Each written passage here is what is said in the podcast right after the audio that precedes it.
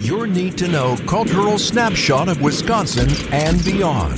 This is What's on Tap with Sandy Max, a deep dive into all things intriguing, riveting, and entertaining. Now, here's your host, Sandy Max. Earlier this week on What's on Tap on WTMJ, I announced the premiere of a new Milwaukee PBS documentary, Remembering the Great Circus Parade. Since then, I have heard from a lot of people who have fond memories of seeing the parade and even being in the parade. One of those folks who immediately got excited at hearing the words Great Circus Parade is my Good Karma Brands teammate Jared Uhan. He grew up watching the parade right from the reviewing stand for years because his grandfather, Robert Goldstein, instead of being the ringmaster for a circus, he was the head of communications for the Great Circus Parade every year. Jared's whole family would watch the parade while his grandfather was responsible for directing the timing and traffic of all the parade participants, those wagons, the bands, everything, while in constant touch with the true master of ceremonies behind the scenes, Ben Barkin. Consider this a bit of an audio family scrapbook of what the Great Circus Parade has meant to Jared Uhan's family and to the state of Wisconsin. Jared Yuhan, the Great Circus Parade has been kind of on my mom's side of the family uh, since it first started. Uh, of course, the first one being in 1963. So, was raised going to it. My mom obviously went to everyone um, from 63 till the end. Um, An annual tradition. And you've got a big smile on your face as you even talk about this. Yeah, because it was something that, you know, as, as a kid, you look back on as your seven year old self and it's, you know, 88 degrees and humid and you're like gosh this is this is taking 4 hours well little did I know at the time that you know, my grandfather was the head of communications and part of the reason the day was long at least for me was it started early. And you know he had to be there at 6 a.m. to set up. So it was just it was a long day sometimes. And uh, looking back i wish i could have reversed back and said gosh I, you know take that all in. Because obviously those those days are, are, are long gone now. What was your grandfather's responsibility? That sounds like a huge job director of communications. Yeah. So um, and I've got some notes here that my that my mother sent to me, so I'm just going to kind of read off from there a little bit. But yeah, my, my mom's first parade was in was in '63. I'm 43. I was born in '81, so wasn't quite there yet. But um, my mom was one of five siblings, and yeah, she would get up and, and, and get to Milwaukee at, at downtown at, at 6 a.m. as the director of communications. They they had a roped off area next to the reviewing stand, and it was for all of my grandfather's you know radio equipment. Um, he carried you know large walkie talkies on his belt. The equipment was all large. There was no internet. There was, was no big. Yeah, we joke around about those cell phones that are the size of a brick, but he had the real deal communications Correct. the 70s and 80s. There was no microchips. There was nothing like that. Um, within the roped off area, my, my grandmother, uh, my, my, my grandpa's you know wife Sharon, uh, had to corral all the kids, and there were there were four kids and eventually five uh, that they have, um, and they had kind of this large blue Coca Cola metal container that they filled with snacks and even formula sometimes and drinks because they were they were all going there as well. And my we grandpa, know that people now will take their lawn chairs and camp out the night before. Yeah. And this is an event that 800,000 people would go to on the streets of Milwaukee. So you got to figure people were camping out, getting their space and yeah, your grandma's smart. Yeah. Packing packing the cooler to keep all the kids entertained and hydrated It was a long day. hot summer day. and, I, and I didn't know. I mean, at one point, you know, PBS had it on national TV. You know, so my grandpa he was in charge of the people that were stationed at at the holding area where the where the parade started, the first aid stations at various junctions along the route, and you know where the parade would end up completing. Uh, Chappie Fox and, and Ben Barkin, especially Ben Barkin, uh, they required an update for everything. Did it start okay? Was it moving too fast? Was it moving too slow? Why is there a gap between different circus wagons or bands or horses or whatever? So your grandfather was in direct contact with the two creators and organizers of the parade constantly throughout the day. At all times. Oh. It got to the point too where my grandma one year gave Ben Barkin, uh, you know, shrimp cocktail that she had on ice. It came to the point now where Ben was asking every year, "Where's the shrimp?" So that that was that that was almost. He a- looked forward to your grandma's shrimp cocktail. I like that. um, my mom got to ride too on the on the train a couple of times. You know, watching and waving to all the onlookers. This is the train coming, of course, from Baraboo to Yeah. Milwaukee, which kind of became this spectacle of a steam engine. You know, pulling all these beautiful wagons and animals passing, you know, kind of before everybody's eyes on the way is- from Baraboo Inn. And that is part of the Remembering the Great Circus Parade documentary, showing this train and the wail of the steam engine, and truly the hundreds of people who would be at each of the train stations waving and, and excited to see the circus train come through. Yeah, and it was a big part of what the sponsors got to do. You know, as, as as someone that works in the you know with the Brewers Radio Network now, a lot of our sponsors expect tickets to games and hospitality and kind of things you can't buy on the internet. Well, you sure as heck couldn't buy tickets to be on this train to go from Baraboo to Wisconsin or to Milwaukee, but these were experiences that the sponsors got an opportunity to do and ride along with, which was just amazing because every overpass you were going by, every every crossing, there were people lined up and, and wanting to see this really cool thing that you would just never see. Most trains are boring looking as they go through. This had all the colorful wagons and the animals and everything coming from, you know, Baraboo, where the Ringling Brothers spent their summers way back in the day. Of course, they were in Florida in the wintertime. Um, but yeah, that was that was the home base for circuses uh, at, at at one point in the United States. That's so a part of history. yeah, So your grandmother got to be on there and, and wave. my grandma did. My my mom first wrote it in 1994, so she got a chance to go on as well. Safety protocols, though, were definitely not what they are today.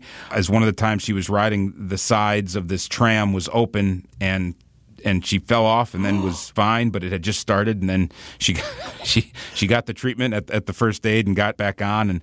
She really said that the magic for her happened at the lakefront where everything was displayed and the circus tents were up with, with all the performances and things like that because the circus literally was coming to town and um, my my grandpa was there set up too with all of his equipment because um, the the U.S. Air Force had the Thunderbirds that were performing in those days as well, uh, and it- was just a, a complete spectacle with you know Thunderbirds performing and the circus going on. My mom was in complete uh, heaven. At, That's a lot at of that overstimulation.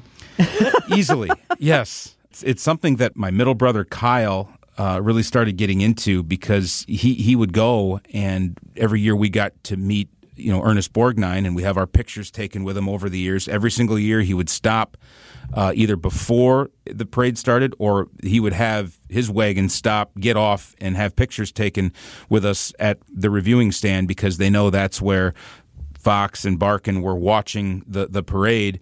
So if it was the 40 horse hitch stopping in front and slowly backing up, uh, or if it was just Borgnine coming over for a picture, they knew that was important. Well, my brother really got into that and said, Mom, I want to dress up as a clown and go next year. So at first, my, you know, I'm going to kind of just read off here, but Kyle, my middle brother, he started getting into it and wanted my mom to dress him up as a clown. We still had the roped off area next to the reviewing stand, and we got to know the same clowns as they were always assigned to this location.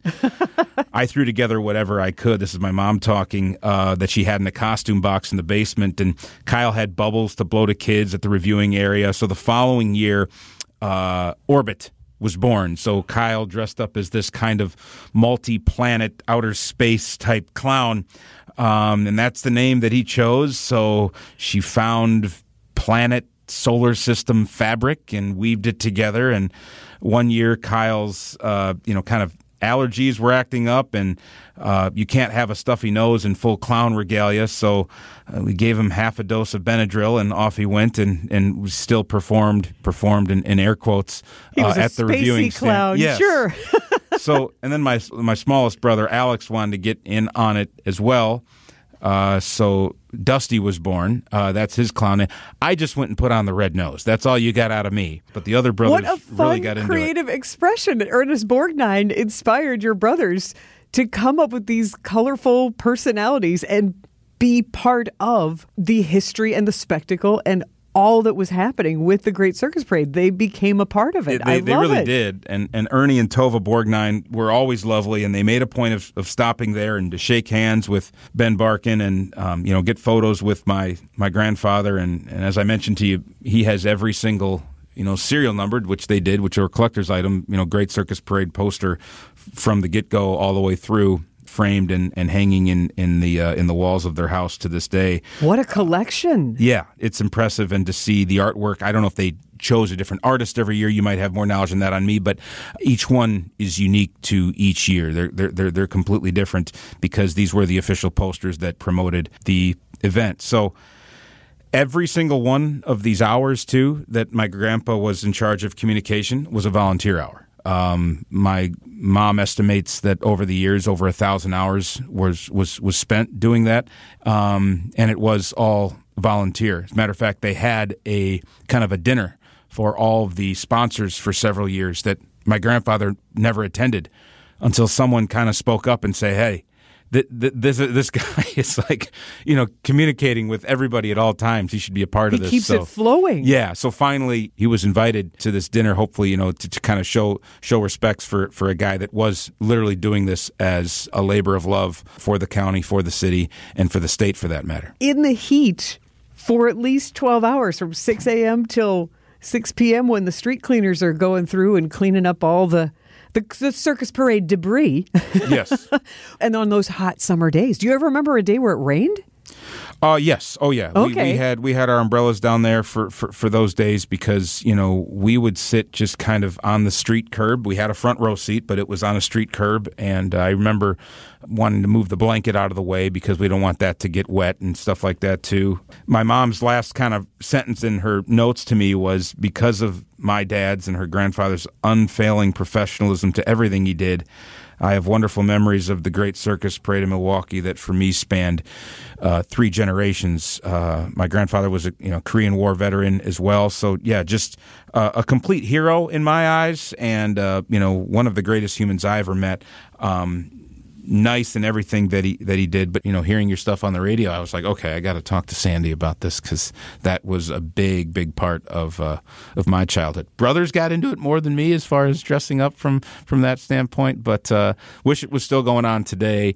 Uh, you know, because that's certainly something that now I've got kids six and thirteen that I would certainly take if you know if it was going on. Yeah, so. and the last parade was two thousand nine. Yeah, so just missed it with the yeah, kids. My my eldest was born in twenty ten. So, yeah, yeah. But I love that this brought up so many happy memories for you. And I love, I always say art brings people together.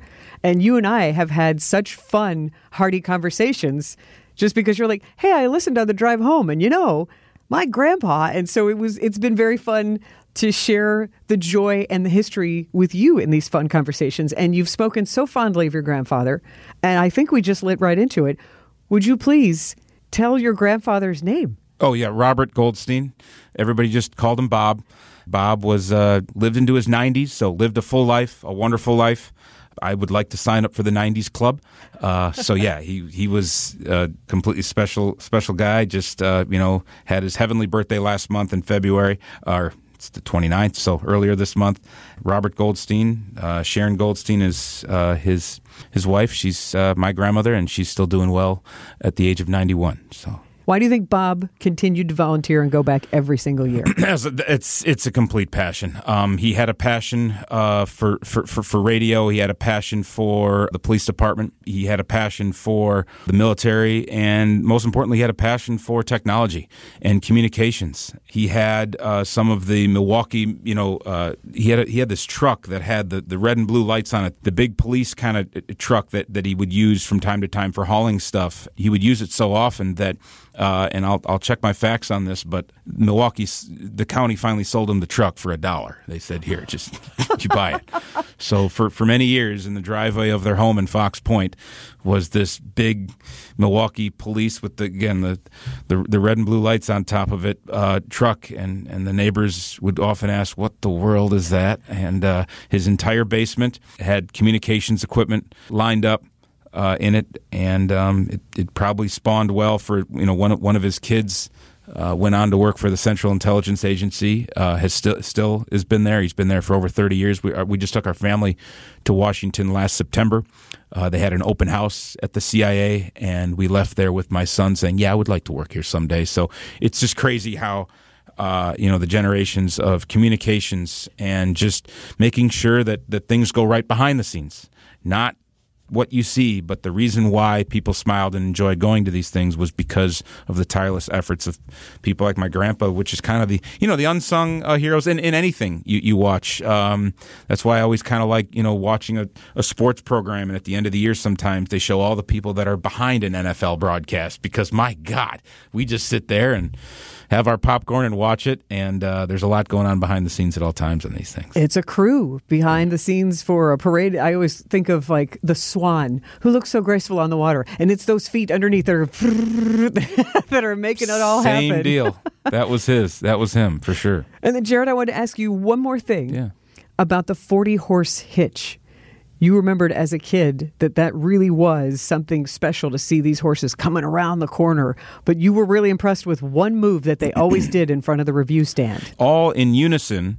They would stop in front of the reviewing stand, and then they would all in unison back up slowly. 40 horses at a time would back up. And you've got to remember, there's a multi ton wagon filled with people that are right on top of that wagon as well. So, And one person directing yes, those horses. if you add up Well, the weight the of the horses and the wagon, it's an unimaginable amount. And this entire thing backed up slowly. I don't know how they did it because of just the way a horse harness is designed. It's designed to pull something, not to not to back into it. I was young, but I was old enough to realize that's impressive. That, that, that's a feat. That's a spectacle. That's something I've never seen before, and I'll never see again. so, yeah, that that was the highlight. I don't know exactly where that was in the parade. It was never at the beginning. It was usually not the, the last thing. Probably kind of right, right, right in the middle as we had our list of all of the different wagons that would come by and what their meanings were. So, yeah, just incredible.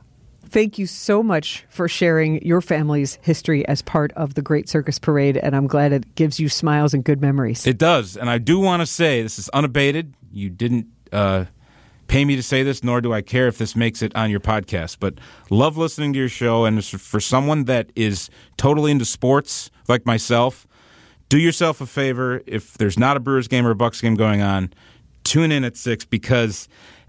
I, what I think is great is your topics range so widely that if you listen here and there, you're gonna you're gonna latch onto something that you think, okay, that's cool. I hadn't heard that before. That's interesting information. So I just love how um, it's it's it's a completely different flavor every single night, and you're really getting a deeper story with people that have you know made a difference both now and in the past in the city of Milwaukee and around the state for that matter. Aw, Jared, thank Yeah. you for the kind words about what's on tap. You make my heart happy. Happy to do it. The new Milwaukee PBS documentary, Remembering the Great Circus Parade, is available to stream on PBS Passport. You can hear more conversations from behind the scenes of that documentary with co producer Joe Sankey in two podcasts of What's on Tap. Find those fun conversations in the What's on Tap podcast section of WTMJ.com and wherever you like to get your podcasts. If you have memories of the Great Circus Parade that you would like to share, email me sandy at WTMJ.com. That's S A N D Y at WTMJ.com. I am Sandy Max. Thank you for listening, and please join me weeknights at 6 for What's on Tap on WTMJ.